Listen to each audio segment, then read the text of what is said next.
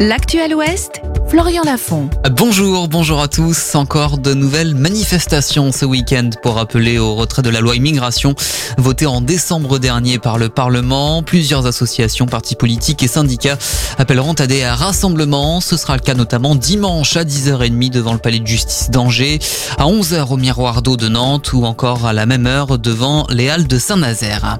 Les agriculteurs bio sont de plus en plus nombreux dans les pays de la Loire en 2023. 264 nouvelles exploitations ont été labellisées. Au total, on en compte plus de 4300 installés en agriculture biologique. C'est plus du double comptabilisé il y a 10 ans. Une bonne nouvelle donc, malgré la baisse des ventes de produits bio. Un exercice de sécurité civile organisé hier par la mairie de Saint-Nazaire. Une submersion marine dans un quartier de la ville a été simulée. Objectif de l'opération, vérifier la réactivité et la bonne coordination entre les agents de la municipalité et les secours en cas de déclenchement du plan communal de sauvegarde.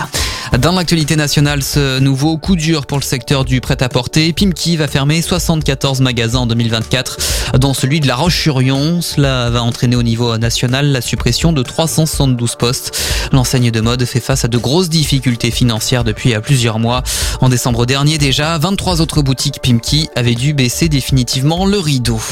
On passe au sport et ce derby de Loire-Atlantique ce soir en volet masculin pour le compte de la 17e journée de Ligue A. nantes se déplace à À 20h. Chez les femmes, demain, les Neptunes de Nantes accueilleront le Valois-Perret à 20h. Là aussi, c'est la 17e journée de championnat.